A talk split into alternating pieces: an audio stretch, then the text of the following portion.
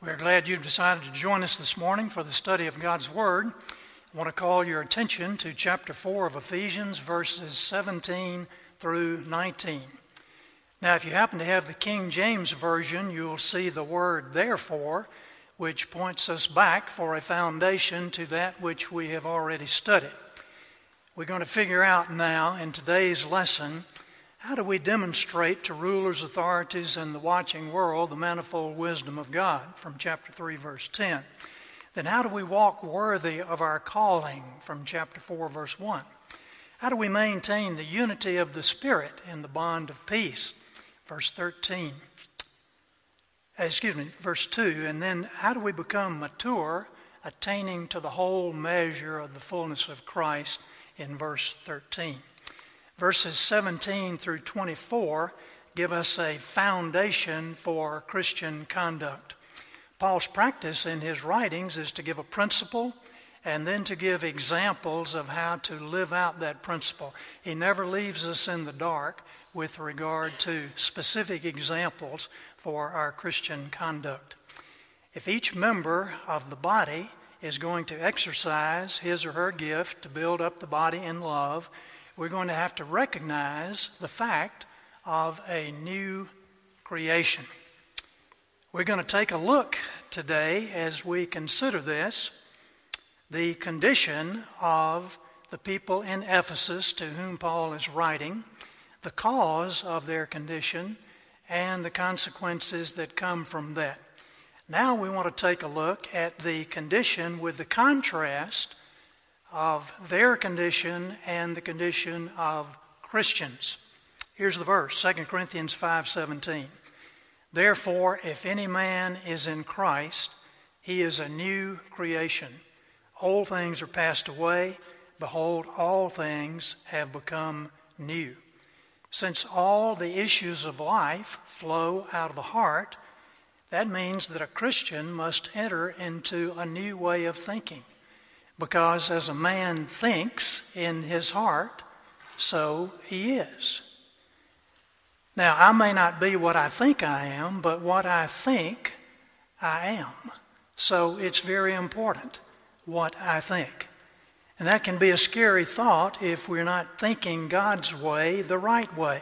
His thoughts are not our thoughts, so we have to be transformed by the renewing of our minds. And when we become a new creation in Christ, we are given the mind of Christ so that we can accomplish that through the study of His Word. It's going to take some putting off of some old thoughts, some putting on of the new, so that we can be created like God in true righteousness and holiness. Now, this is the reason God inspired Paul to write this epistle. And it's the reason we're studying it this morning. Without this new way of thinking, there's no hope whatsoever for the predicament that mankind finds itself in. Even in a highly sophisticated culture like ours, we can preach abstinence, we can preach marriage between a man and a woman, we can preach compassionate capitalism or a merciful multiculturalism or anything we want to preach but it's not going to help unless we have the right way of thinking.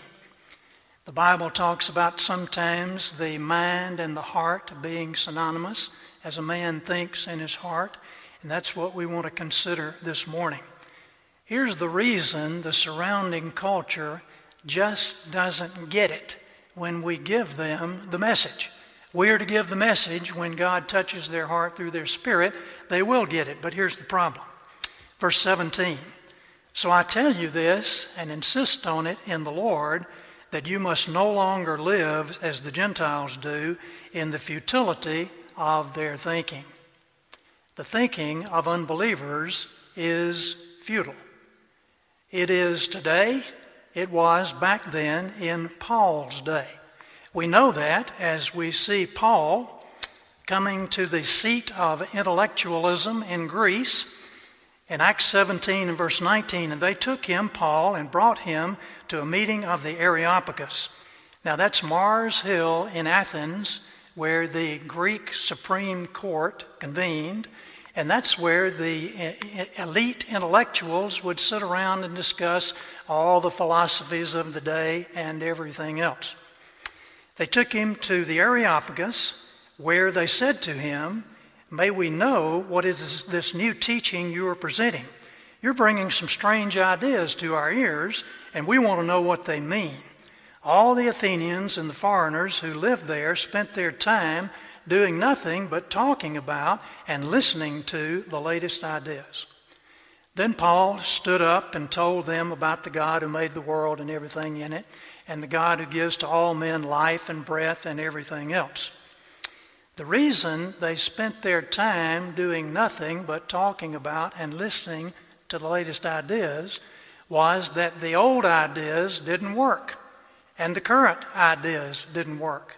So they were always looking for something new that was going to fit reality, that was going to be the answer to man's plight here on the earth, that was going to make some sense out of life.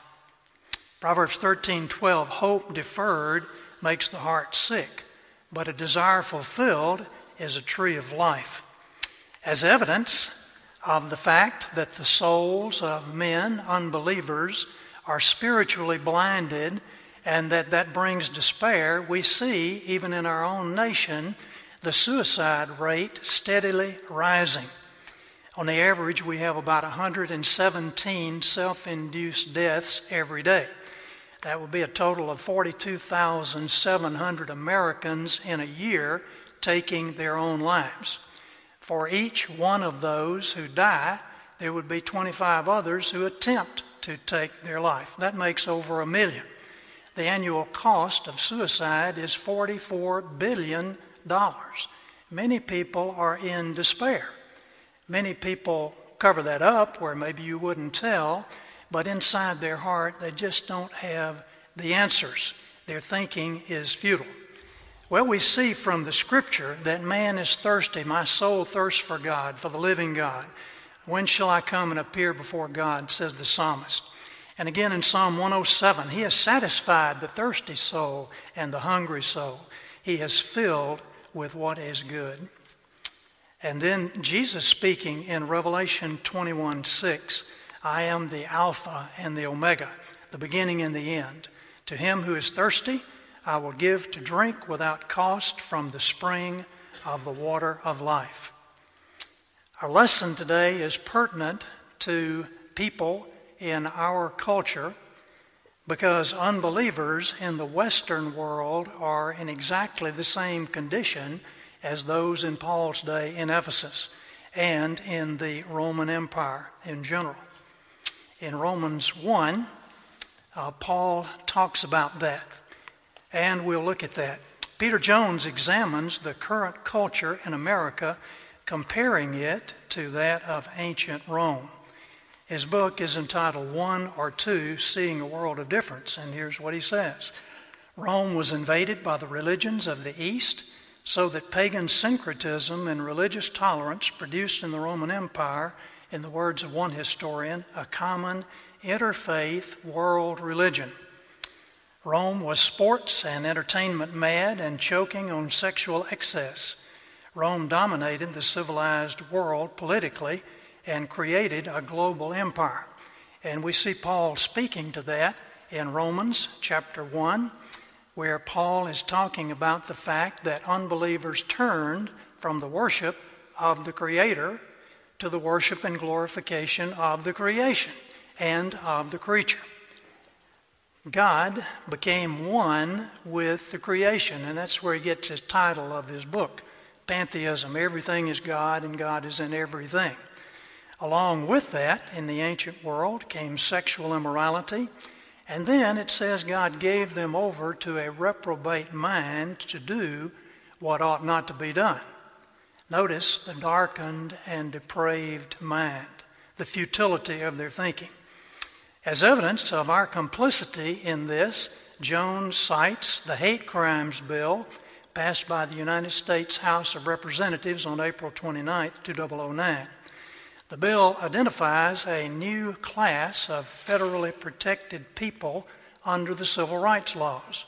including drag queens and kings, transgenders, cross dressers, exhibitionists, voyeurists, sadomasochistic leather bondage participants, various fetishes that I won't mention, lesbians, gay men, pansexuals, and pedophiles.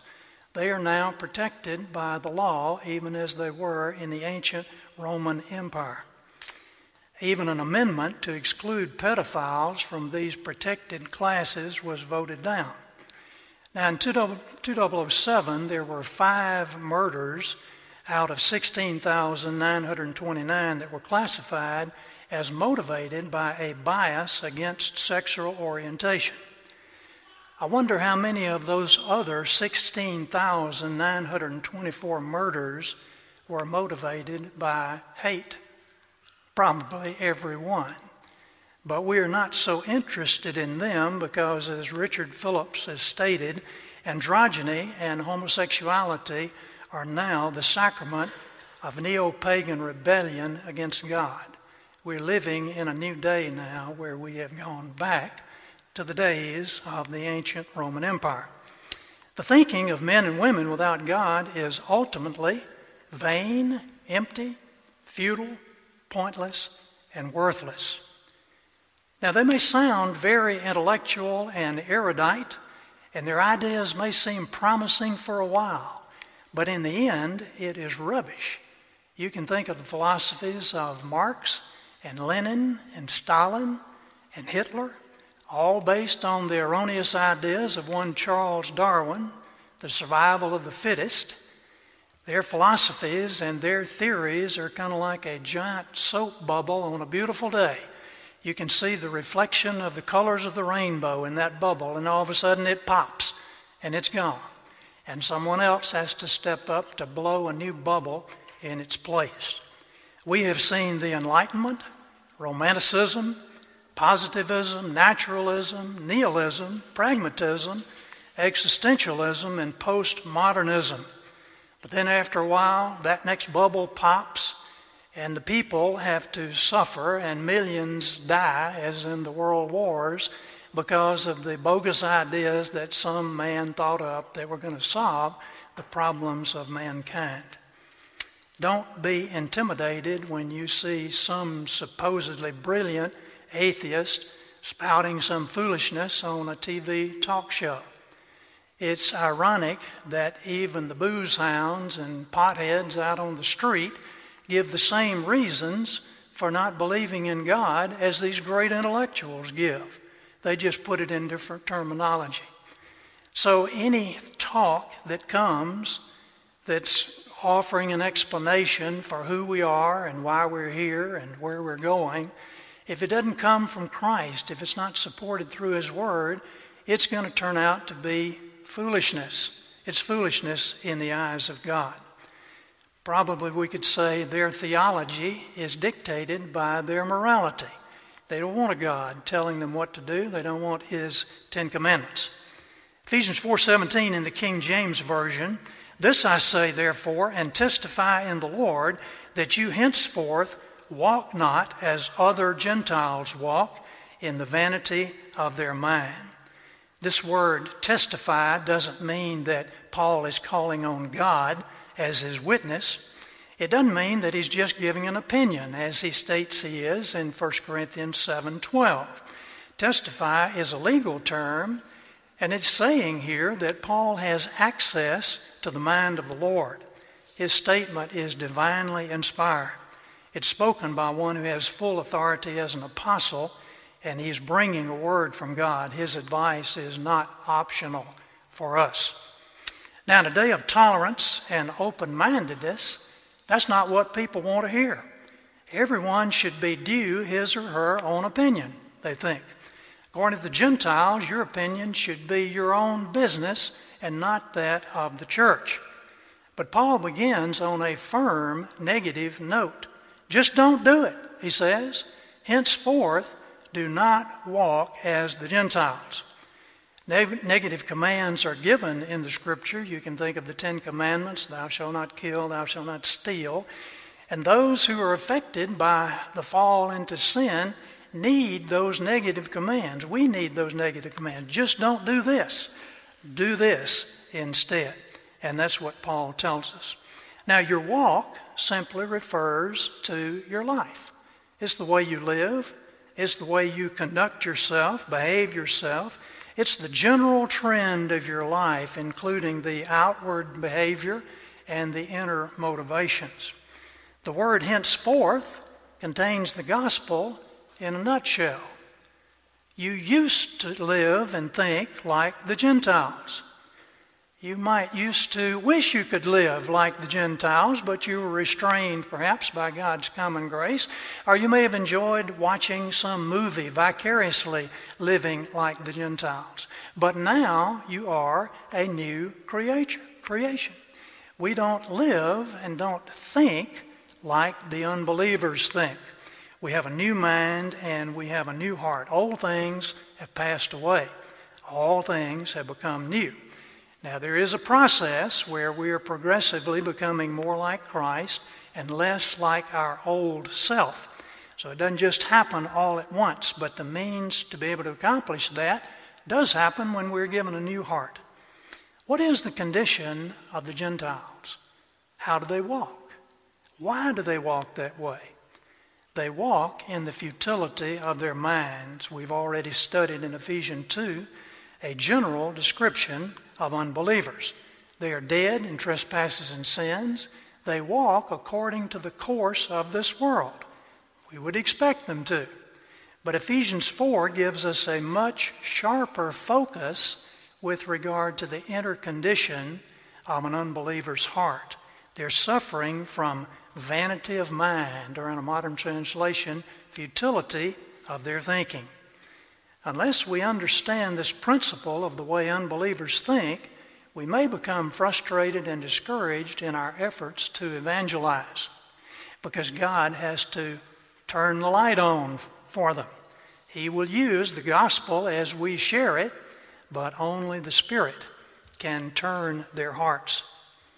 Vanity, mataiatis is the word, refers to that which is aimless and pointless. The word means failing to reach the goal, in this case, owing to sin. Mataiatis, vanity in this verse, does not describe a theoretical condition. The plight of the pagan in his thinking is like that of a man who is out on a dark and stormy night in the deep woods and he doesn't have a light, a map, or a compass. But he's on a trail and he is sure that that trail is going where he wants to go. His mind is darkened. He can't see. Now, he might possess all kinds of knowledge from various disciplines, but he's still lost. It doesn't make any difference what he knows in terms of secular understanding, it's not going to help him in eternity. The mind here verse 17 represents not only the intellectual capacity of an individual, but the emotions, the thought, the conscience, the reason. We're talking about the entire soul of man. He's got a problem here. It's the futility of his thinking. Everything he thinks apart from Christ is empty, futile, worthless, and fruitless in the end. It may look pretty good for a while, but in the end, it's not going to work. We're promised so much by the neo pagan intelligentsia, but in the end, they deliver nothing. How could so many people be so fooled? Well, here's the reason. And we take a look at the cause of this futility of the mind. Satan likes to keep his slaves so busy that they don't have time to think. Do you have time to think? You ever take time to really think about life and Scripture and application? I know that you do because you study the Word. When unbelievers think, if they ever take time to, they have another problem. Their thinking is corrupted. They don't see things accurately as they really are. Here's why people do not believe in God. Having the understanding darkened being alienated from the life of God through the ignorance that is in them because of the blindness of their heart. The blindness of their heart. Paresis, the word for blindness, comes from poros, which is a kind of a stone. And it actually means to be petrified. To petrify. Modern translations render that word hardening, the hardening of their heart. And their hearts, we would say, are spiritually petrified, just like the hearts of those that Ezekiel talks about in Ezekiel 11. And I shall give them one heart, says the Lord, and shall put a new spirit within them, and I shall take the heart of stone out of their flesh and give them a heart of flesh, that they may walk in my statutes and keep my ordinances to do them. Then they will be my people, and I shall be their God. Notice it's God who has to perform the heart surgery to get this petrified heart out and a new living heart transplanted. They are darkened in their understanding and separated from the life of God because of the ignorance that is in them due to the hardening of their hearts, in a modern translation. Now, there are four clauses here, two general, and then the second two describe what happens when the understanding is darkened. We see the understanding is darkened, and then when that happens, a person has ignorance within him, and then the hardening of his heart, and that's why they are separated from the life of God. The mind, in verse 17, we noted, refers to the entirety of the soul of man. In this verse 18, it's pointing to the intellect, the reasoning power, not the emotions, not the feelings. The mind of man is darkened or blinded. Our home in Alabama lay in a beautiful valley. Some of you have been there. And when the sun was coming up early in the morning, a beautiful day like this, you could see the sun across the road over on Beaver Mountain. It was a beautiful sight. But on some days, you couldn't see Beaver Mountain. You couldn't even see the road in front of our house running down through the valley because there was a fog, an early morning fog, a mist had settled in the valley. Now, if someone were there and I were trying to describe to him the mountain across the street, I might not even be able to make him believe that there was a mountain over there because you couldn't see it. You could only see the mist. And that's the way it is with the minds of unbelievers. There's a mist, there's a veil in front of their eyes. Paul talks about that. 2 Corinthians 3:13, we need to get the entirety of this little passage, and we're not like Moses who used to put a veil over his face that the sons of Israel might not look intently at the end of what was fading away. But their minds were hardened. For until this very day, at the reading of the Old Covenant, the same veil remains unlifted because it is removed in Christ. But to this day, whenever Moses is read, a veil lies over their heart. But whatever a man, whenever a man turns to the Lord, the veil is taken away. Hallelujah. Now the Lord is the Spirit, and where the Spirit of the Lord is, there is liberty. But we all, with unveiled faces, beholding as in a mirror the glory of the Lord, are being transformed into the same image from glory to glory, just as from the Lord the Spirit. A couple of chapters later, he talks about why we have this veil over our thinking 2 Corinthians 4 3.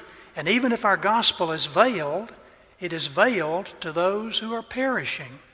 The God of this age has blinded the minds of unbelievers so that they cannot see the light of the gospel of the glory of Christ, who is the image of God. Now, God has to take that veil away, but He's going to do it through our efforts because we are the appointed means to bring light to these people. The problem is in their mind. They can't see. Even though they're looking at it, they can't see it. The most disastrous effect of the fall is in the mind of man. There's a biblical word for this condition fool. Paul talks about it in Romans 1. For even though they knew God, they did not honor him as God and give thanks, but they became futile in their speculations, and their foolish heart was darkened. Professing to be wise, they became fools. Isaiah talks about it even back in the Old Testament. Isaiah 9 2, the people that walked in darkness have seen a great light. And they that dwell in the land of the shadow of death, upon them hath the light shined. Fast forward to Isaiah 60. For behold, the darkness shall cover the earth, and gross darkness the people. But the Lord shall arise upon thee, and his glory shall be seen upon thee, and the Gentiles shall come to thy light, and kings to the brightness of thy rising. It's Christ, the Messiah, the light of the world. Sin in Scripture is always associated with darkness. You can't see in the dark, John 3:19. And this is the condemnation that light has come into the world, and men love darkness rather than light because their deeds were evil. For everyone practicing evil hates the light and does not come to the light, lest his deeds should be exposed. But he who does the truth comes to the light, that his deeds may be clearly seen that they have been done in God. We want to love the light, and especially the light of God's Word. The work of the preacher is not to entertain people, it's to turn them to the light. Christ has the answers to man's problems. John 8 12. Then spoke Jesus again unto them, saying, I am the light of the world. He that follows me shall not walk in darkness, but shall have the light of life. Now we must ask ourselves this question With the world's knowledge increasing at an exponential rate, how is it that so many people can't see it? They can't see the truth. We have to go back to Genesis for the answer. When Adam sinned in the garden, something happened there that affects all of us. The reason is in God's providence, Adam acted as federal head of the human race. We know about that. We've studied about that. God elected Adam to represent all of us in Adam's decision to obey God or to disobey God. Romans 5:12. Therefore, just as through one man sin entered into the world, and death through sin, and so death spread to all men because all have sinned. That's the bad news, but here's the good news. Verse 19 For as through the one man's disobedience the many were made sinners, even so through the obedience of the one many shall be made righteous. What precisely happened to Adam? that would have caused sin and death to reign over the entire world. Disobedience brings a certain consequence in a person's life. And part of the spiritual blindness is they can't see that consequence. They can't see it for the, themselves as individuals, they can't see it for the nation. But here's what it looks like. You would be familiar with this. Lust came in the body as a result of man's sin. The penalty was that for the body, of course, was the death penalty. The mind now was struck with pride. We don't need anybody telling us what to do. We can eat this fruit if we want. In fact, we're smarter than everybody else, so we don't need any coaching or any advice. And if you will elect us to office, we will pass laws and appoint, uh, appoint justices in the courts so that we can tell all of the common people how to live because the common people just don't get it. Unfortunately, that last part is true, but nobody gets it unless you have Christ and the Word of Christ. Oh, it may be very sophisticated, but they still don't get it because there's only one hope for mankind, and that's the blood of Christ. What do you think the penalty is for the mind? You already know. The mind is darkened. They are darkened in their understanding and separated from the life of God because of the ignorance that is in them. They just don't see it. The cross of Christ is foolishness to them. They don't understand truly spiritual things. Now, there are a lot of spiritual things being proposed in our day and time, but not the true spirituality of the gospel. So we see that the result for the will is the will now obeys self. When Adam sinned, his, his will became chained to his desires, which apart from Christ is going to be governed by lust. The will is going to choose whatever that person really likes. If they like Pharisaical religion, like the Pharisees, they'll choose that. They might look pretty good on the outside, but they'll choose what they like. The body and the mind are going to be liking the wrong things because they are governed by lust and pride. And so we see that there's a reason why people have addictions to whatever the addiction may be. They keep on choosing what they like, and body chemistry gets acclimated to it, and they're stuck. They can't get out. Now, somebody says, Now, wait a minute. That sounds like Calvinism.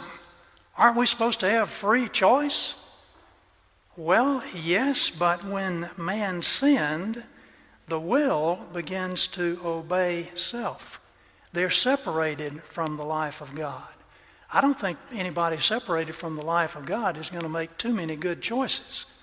They might be like the blind squirrel that finds an acorn sometimes, but it's not going to be working out too well. Here's the way it works, and the thought comes from Augustine. You're free to choose what you like, but you're not free to like what you ought to like because of the result of sin down inside my soul. That's a problem. If you want to call it free will, that's okay, but that's not what Martin Luther called it. He called it the bondage of the will, which is the title of the book that he wrote about it. So here's the ultimate cause of man's condition his mind is darkened, void of any true spiritual understanding. So his will becomes separated, separated from God because of the ignorance that is in them due to the hardening of their hearts. Now, quickly, we want to conclude with the consequences of this kind of thinking. Those whom we would call the great philosophers have diligently searched throughout known history for goodness and beauty and truth and all of those things that we desire in life. They've looked for those things through the ages. How well are they doing? Well, we might sum it up with a well known quote from Shakespeare's, Shakespeare's drama Macbeth.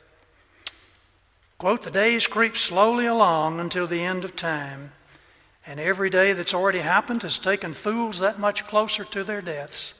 Out, out, brief candle. Life is nothing more than an illusion. It's like a poor actor who struts and frets his hour upon the stage and then is never heard from again. Life is a tale told by an idiot, full of sound and fury, signifying nothing.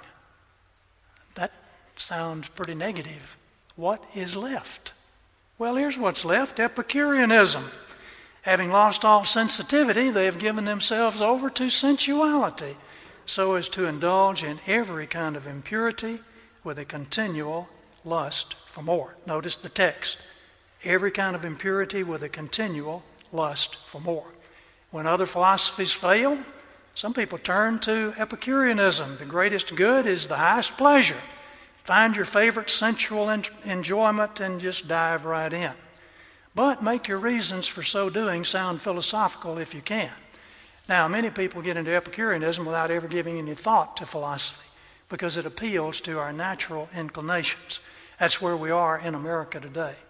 That's where we were in ancient Greece and Rome with Plato, Aristotle, Nero, and many, many others. Many whom we look to as the great philosophers. I want to close with a quote from Solomon Shaw. He wrote a book in the late 1800s entitled Dying Testimonies of Saved and Unsaved. There are some pretty interesting things in his book. I don't know how he compiled all of this, but here is Sir Francis Newport, the head of an English atheist club, as he spoke to those gathered around his deathbed. You need not tell me there's no God, for I know there's one, and that I am in his presence. You need not tell me there's no hell. I feel myself already slipping. Wretches, cease your, cease your idle talk about there being hope for me. I know I am lost forever. Oh, that fire Oh, that I could lie for a thousand years upon the fire that is never quenched to purchase the favor of God and be united to Him again. But it is a fruitless wish. Millions and millions of years will bring me no nearer the end of my torments than one poor hour. Oh, eternity, eternity forever and ever. Oh, the insufferable pangs of hell. Do you believe the gospel? If you don't, it's because of the darkness of the heart, the darkness of the mind. That's the reason. Cry out to God for mercy. Repent of sins and turn to Him. That's the message. He wants to give you a new heart and a new life and the mind of Christ so that you can understand these things and so that you can think on whatever is true and noble and just and pure and lovely and things that are of good report and things that are virtuous and praiseworthy. And then the peace of God, which passes all understanding, shall keep your hearts and minds through Christ Jesus. Let's pray. Heavenly Father, we thank you that you have given us everything we need to equip us for life and godliness. And you have also equipped us to go and make disciples of all nations, baptizing them, teaching them all the things that you have commanded us. Lord, when we think about a person dying apart from you, separated from the life of God, I pray that our hearts would be touched with compassion and mercy I pray that our motivation would be renewed to share the gospel. Lord, help us to have mercy on unbelievers who can't see it. Help us to keep sharing it with them. Help us to know that we are the appointed means of bringing light to these people. Thank you for this great responsibility. Thank you that you give us the grace with which to do it. We ask you now to guide us in our prayer time and remind us of things about which we need to pray. And I ask these things in Jesus' name and for his sake. Amen.